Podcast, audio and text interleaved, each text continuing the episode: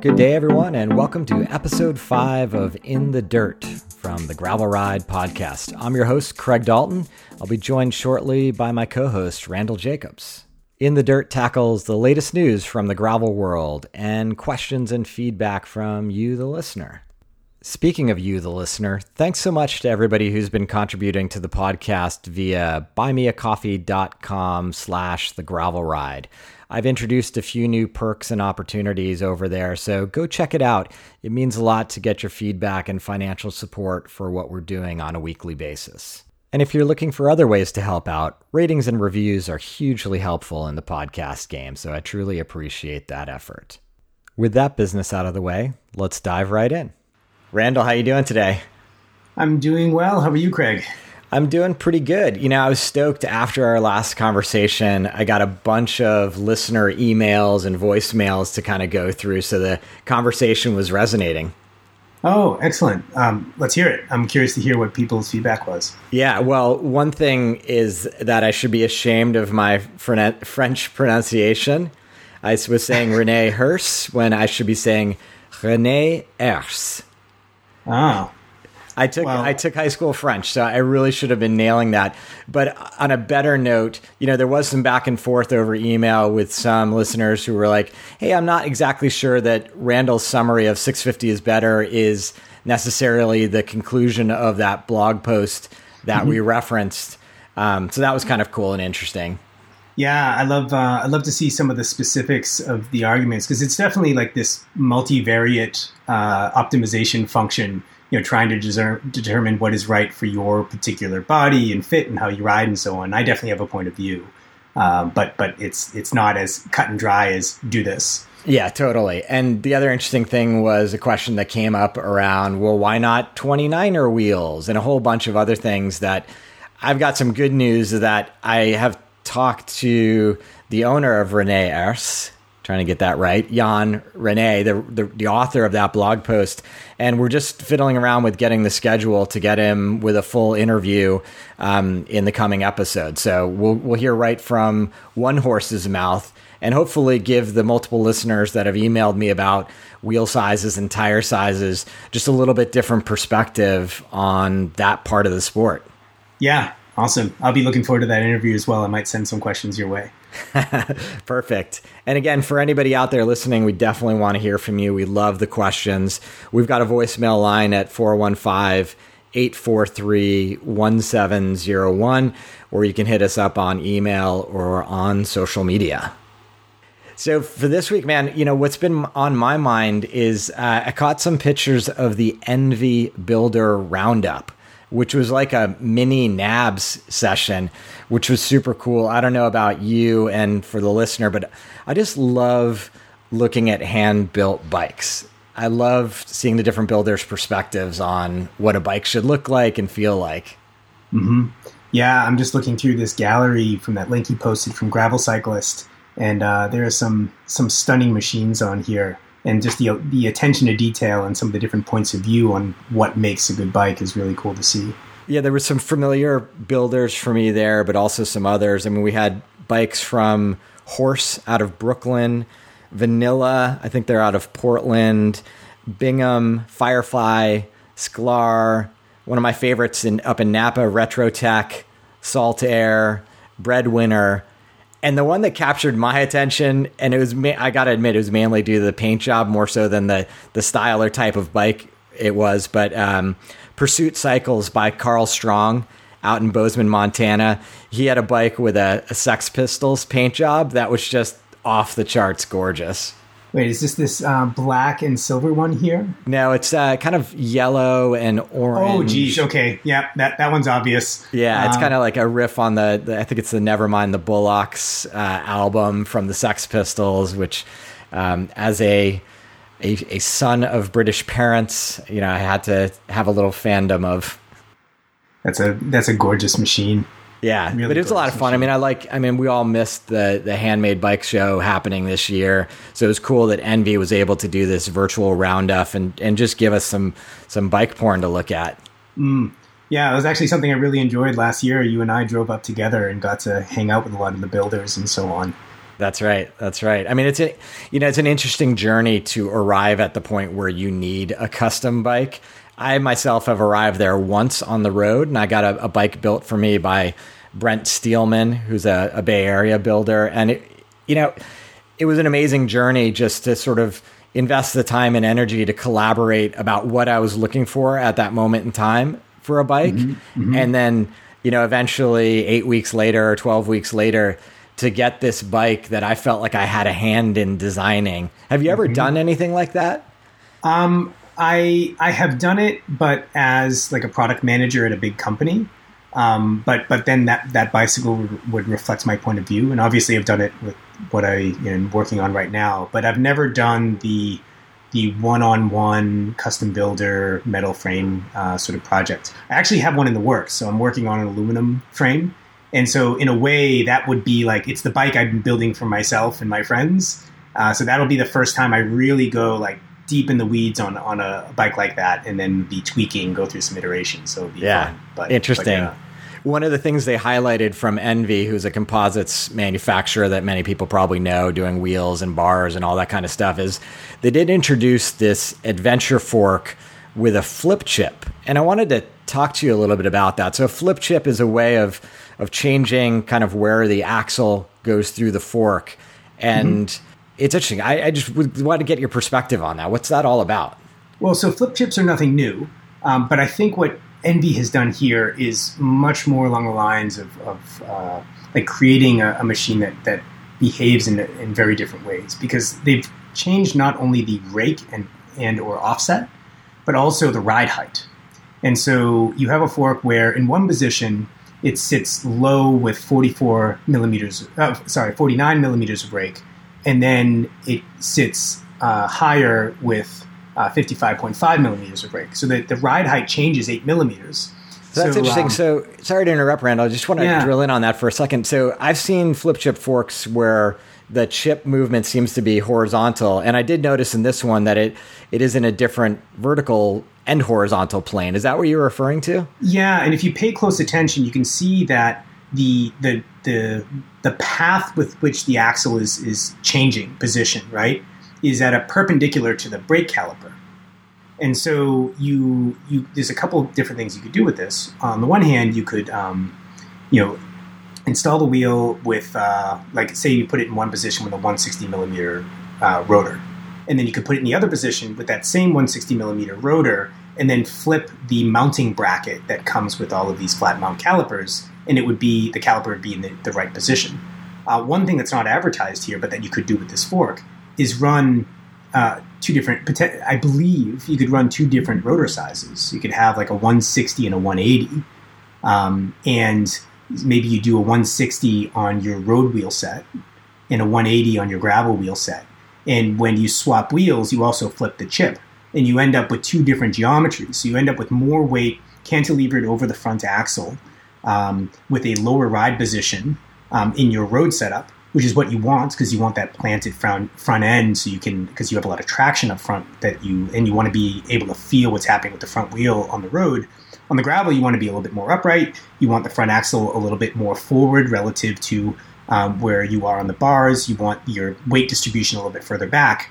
Um, and so you can kind of get the bo- best of both worlds um, with this sort of setup. Now, the specifics will depend on the geometry of the bike that it's going on. And this is not a fork that you're just going to slap on any bike and get these benefits because you know the starting ride height is basically the, the, the lowest axle to crown position, which is the axle to the bottom of the, the frame at the head tube, like the, the lower bearing. Um, that the lowest position you can get is essentially what the uh, like a fork corrected frame would have as a starting point. And so if you put this on a bike that has a lower axle to crown, you're going to slacken the head angle, the steering's going to get floppy, things like this. Uh, but for a custom builder, it allows a huge amount of like versatility in the same machine if you build the geometry of the frame around a fork like this. Interesting. So it sounds like something that you know if you're attracted to that fork for whatever reason, you really want to think long and hard about the geometry of your bike because it, without the specific intention to take advantage of that, you might end up having a, an unintended consequence that's negative. Oh yeah, this is not a fork that you should throw on any old bike. um, without understanding the handling, uh, the, the, the, way that it's going to affect handling. But if you're doing a custom build, frankly, if I was doing a custom build today, uh, this fork is not cheap, but I would spend that money because having two bikes is not cheap either. And this fork allows you to essentially turn one bike into two. So, you know, not an inexpensive investment, but uh, something that really radically extends the versatility of a machine if you build the geometry of the frame around it. So definitely, uh, you know, thumbs up from me uh, to ENVE there. That's super cool. I mean, I know I've sort of asked you about this before too, about the sort of ramifications of that and what I really should be thinking about and intending to feel when I'm in quote unquote road mode versus off road mode. And it, it mm-hmm. the things mm-hmm. you've said really make this kind of solution attractive to me because I do want my off roading to feel off roady and and have all the advantages of a, a great geometry and big tire clearance. But when I when I slap it into road mode, I certainly want to go and and you know knock around with my road buddies. Yeah, and and there's a lot of subtlety to geometry um, as well around say like the ride height of your bike based on the tire size that you put on it. So, you know, if you everything else is equal on your bike and you run bigger tires, you're going to slow down the handling. And you're going to make the bike have a, a natural propensity to want to track straight because you'll be increasing the trail figure, which is something we haven't uh, talked about yet. But um, so you, you can't, uh, there's no like, you put in this thing and it only has one effect. It's that you change one one variable in this complex system and, and it has a lot of knock on effects. Um, but there's you're right that the way that bikes are now, generally you're stuck with a, a single geometry. Um, and so you try to make that geometry as versatile as possible. And now we're getting into the realm of you can actually change the geometry uh, for different applications. That's pretty cool. Yeah. Yeah. It's going to be interesting to see this type of technology become more and more present in bike design from the ground up it's uh, getting getting away from like more bikes. It, I know that this is not the intention uh, as companies adopt this, but ultimately, the, you know, the the fewer, the more you can do with fewer bikes, the better, uh, in my opinion. Yeah, well, thanks for drilling down on that. I was curious about it. It's like it's got some cool other features like internal routing for a dyno generator mm-hmm. hub, which I thought was cool for an adventure bike. And uh, anyway, for the listener, go check those out. I mean, at minimum, you're going to enjoy the builder gallery. Um, and I'll link to that because there's some beautiful bikes out there. And then just check out the fork and think about how it might fit into the future of your vision for your own gravel bike at home. Yeah, yeah. So, what's been on your mind this week, my man? Well, so the thing that I saw in the news uh, was in Bike Radar. was talking about uh, specialized new tarmac. And there was one that, that's really stuck out for me, which was the Tarmac SRAM Force ETAP AXS 1X. Um, tarmac 7. Uh, a mouthful. But anyways, um, what's interesting here is that it's it's another one by road machine from Specialized. Um, they actually started those. I think I think they uh, Specialized did the first one by either while I was there or shortly thereafter. Um, and I think that one by road, obviously, I, I, have a strong opinion here. I think one by road makes a ton of sense, especially for the non crit racer, the non um, you know hardcore roadie, uh, because a one by can provide the same range, it's simpler interface, and all this other stuff. Uh, so this is uh, this is a step, I think, in the in the right direction. I think the miss here, and this is a, a consequence of what's available, is that it only has 360 percent range and so that's the equivalent of you know less than a say le- less than a compact crankset with like an 1126 which is not enough range for most people right? Most people uh, generally need less top end than that uh, but a lot more low end. And so I, I, think you really need like a cassette with uh, you know this one's 360% i think you need at least 400% range for normal people. And uh, i'm a fairly strong rider. I consider myself one of those wanting at least 400% uh, so that will be, and that's really a, you can get those parts now. Um, so, for example, you could set up a bike with a, a mullet setup and a an AXS um, mountain bike rear derailleur, and you could make it work just fine with a non SRAM 1042 or 1044 or whatever cassette. But SRAM forces the manufacturers to buy complete groups. They have a, a bundling policy. And so, and plus they have a proprietary chain for that grupo. So that kind of constrains what manufacturers can do.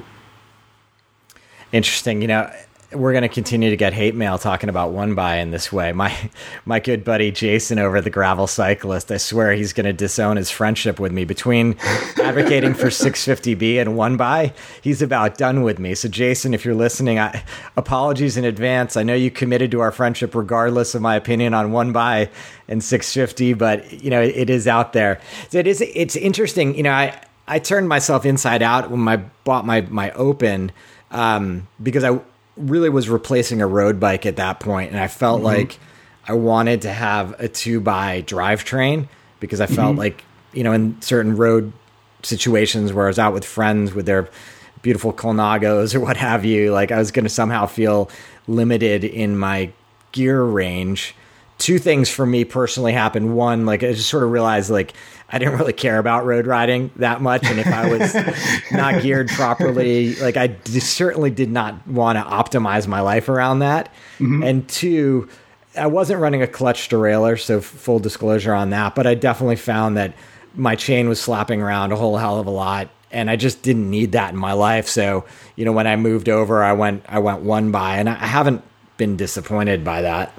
I actually distinctly remember the first time you and I linked up and we swapped bikes in the middle of the ride and you had this like chain that was slapping against the stays and you didn't have a dropper post and I didn't have enough low end and you had like 700 by 38s on there or something like that. And I was like all right all right we're gonna get this down this steep embankment but it's not gonna be fun and I might go over the bars. Yeah and now I'm like wide handlebar dropper post suspension suspension stem yeah. railing it whenever I get the chance. And that, you know, as, as, the listener well knows, that's that's my idea of what gravel is all about, and it's it's because what's in my backyard. Well, and one thing I want to throw out too that is is cool about one by for gravel is if you have a bike that you're using as your road bike and you run a one by drivetrain, um, you know, one thing people don't think about is you can run different cassettes, and so you can run like a wide range lower geared cassette for your your fat tire setup and then a taller, uh, tighter cassette for your road setup. And so, like, I run a, a 939 on my road wheels. It's a, an E13 cassette, 433% range, plenty of top end. I have as much top end as a, as a road racing bike. And I almost never use that top end. It's basically like an overdrive gear. But then the rest of the time, I have, you know, almost one to one uh, for climbing up steep stuff. And then on the other cassette, it's a, it's a, it's a 46 tooth for the low end. So I can get up, you know, pretty much anything in Marin. When you talk about that percentage number that you're referring to, 433%, how is that calculated? What are you actually talking about there? So take the, the largest cog uh, and the number of teeth of the largest cog and divide it by the number of teeth of the smallest cog. And that gives you the range. And then you calibrate that range with the chain ring. So um, if you're a stronger rider who descends fast and climbs really well, um, you might use a bigger chain ring and, and shift that, that range up. You might also use a tighter cassette if you don't need the low end. But if you are a uh, you know a more like slow and steady rider and not a hardcore descender, um, you might use a smaller chain ring. You might use a wide range cassette that is biased towards low end. Um, and maybe you just don't need that top end because when you hit 25 miles an hour, you're off the gas. You're holding on for dear life. Uh, so you know, you being able to calibrate the range for your particular fitness and train is, is a something that's really nice, uh, and that one by is particularly amenable to.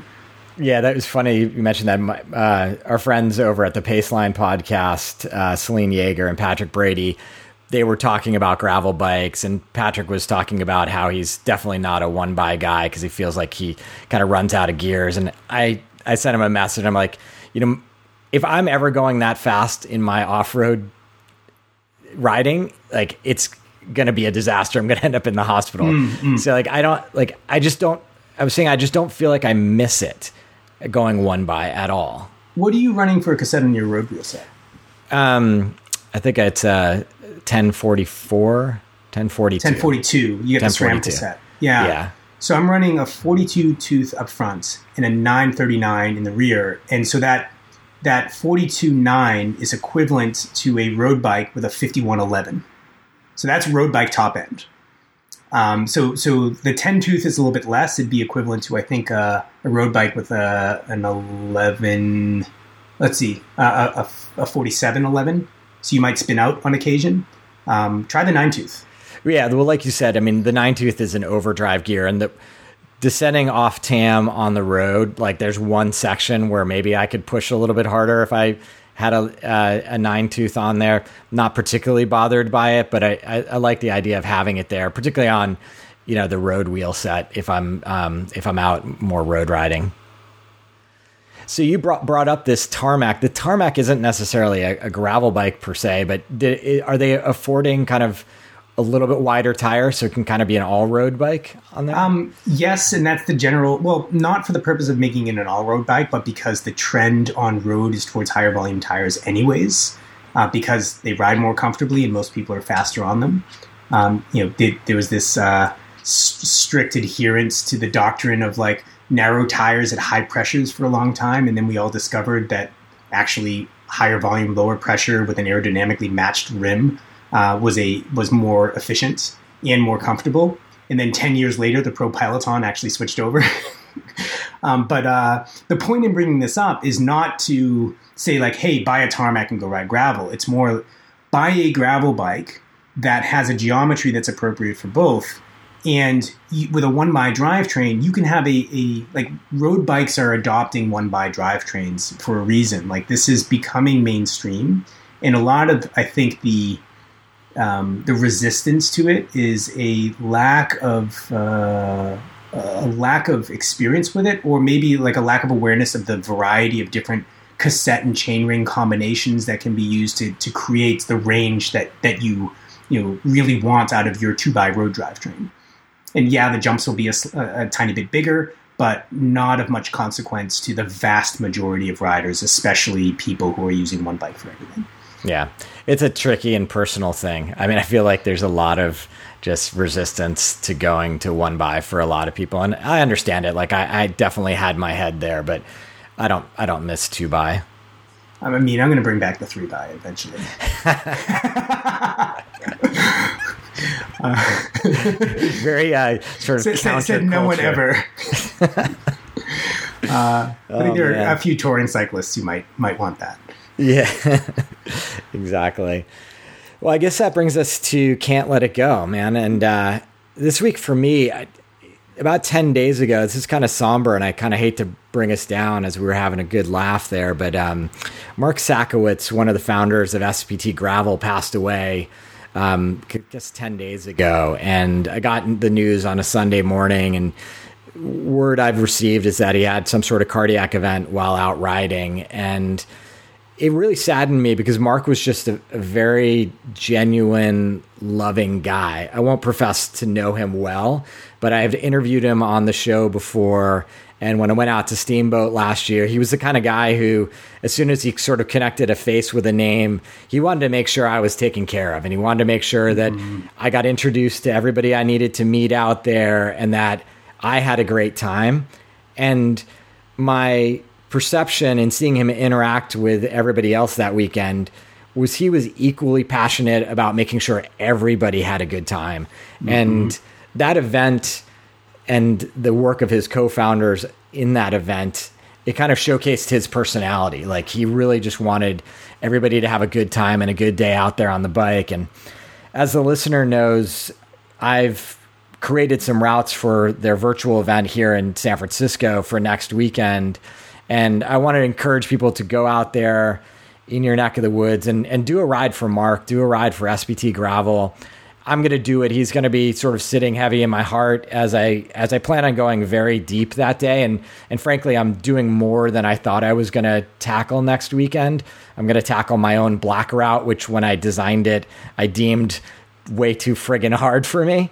um, but again, I just want to go out and put it out there for Mark and um, for those of you interested, there is a foundation that's been created in his name to support youth in Steamboat Springs and just making sure they have the resources to get outside and discover the same love of the outdoors that Mark clearly had. So, um, you know, I'll just leave it as rest in peace, Mark, and uh, you know, I'll be thinking about you next weekend it's it's remarkable how so I, have never met Mark um, and I, I, I, have minimal kind of knowledge about him specifically, but speaking to the general theme of the people in our community who build community and who create the space for the experiences that we all love, and everything I've heard about about this event and everything I hear um, from people who've interacted with with this person uh, says that this was this was someone who was a real community builder and a real pillar and somebody who helped people uh, connect with this experience we all love and that's that's really powerful um, and so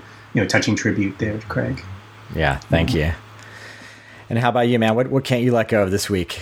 Well, so for me, I've I've been on the closest thing to a vacation I've had since uh, starting uh, starting the company, and so um, you know I've been pondering like the value of time off the bike and out of one's routines in general.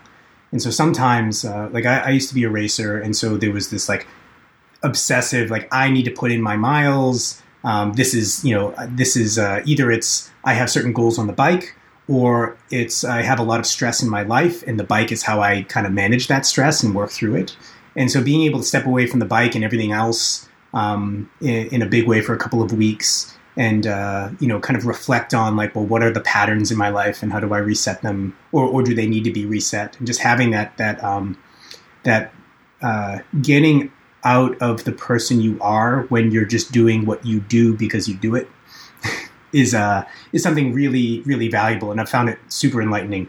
Uh, a lot of time reading, a lot of time meditating, a lot of time uh, just uh, you know connecting with people I haven't connected with in some time. So uh, I there will be, I will be back on the bike soon enough. But in the meantime, I'm really appreciating this opportunity to kind of reset my relationship with myself, and then go back to the bike and and uh, reconnect with the bike as uh, you know in, in a new way. That's great. Well, I'm glad you have been able to afford yourself that time, and I think it's you know it's important for listeners and everybody to take extra care of themselves right now. We've got 2020 has been a year of just unbearable stress at times for obvious reasons and a lot of personal reasons. So let's take care of ourselves out there. Yeah, there's been there's been uh, I think I shared with you uh, at, at the before when we were speaking before the, the conversation, I've had this this quote that I've been holding on to these past few days. It's like life will give you whatever experience is most helpful to the evolution of your consciousness. And how do you know this is the experience you need? Because it's the one that you're having. And so like just taking all of these things that are happening and you know feeling these the stress and whatever it is, but then being like, yes, and what do I do with this? Yeah. And do I have to be kind of a slave to this feeling, or, or can I process it in a, in a, in a different way? Uh, but yeah, there's a lot happening in the world, and uh, it's uh, it's in, it's interesting how we all this community unifies around this experience of riding, uh, but ultimately riding is kind of uh, taps into something much deeper. It's an yeah. activity we do that taps into something deeper. I think we're all lucky to have it in our lives. So, you know, my recommendation for listeners hit the rewind button about a minute listen to that quote again, sit on it, and we'll talk again soon. Thanks, Randall. Yeah, thank you, Craig. See you next time. So that's it for this week's edition of In the Dirt. Thanks for spending some time with us this week. I hope you found the conversation valuable. As always, feel free to shoot us some feedback either directly at craig at thegravelride.bike via our social media channels, or feel free to leave a voicemail on our call in line. That's 415 843 1701. We'll be back in your feed next week with one of my long form interview shows. Until then, here's to finding some dirt under your wheels.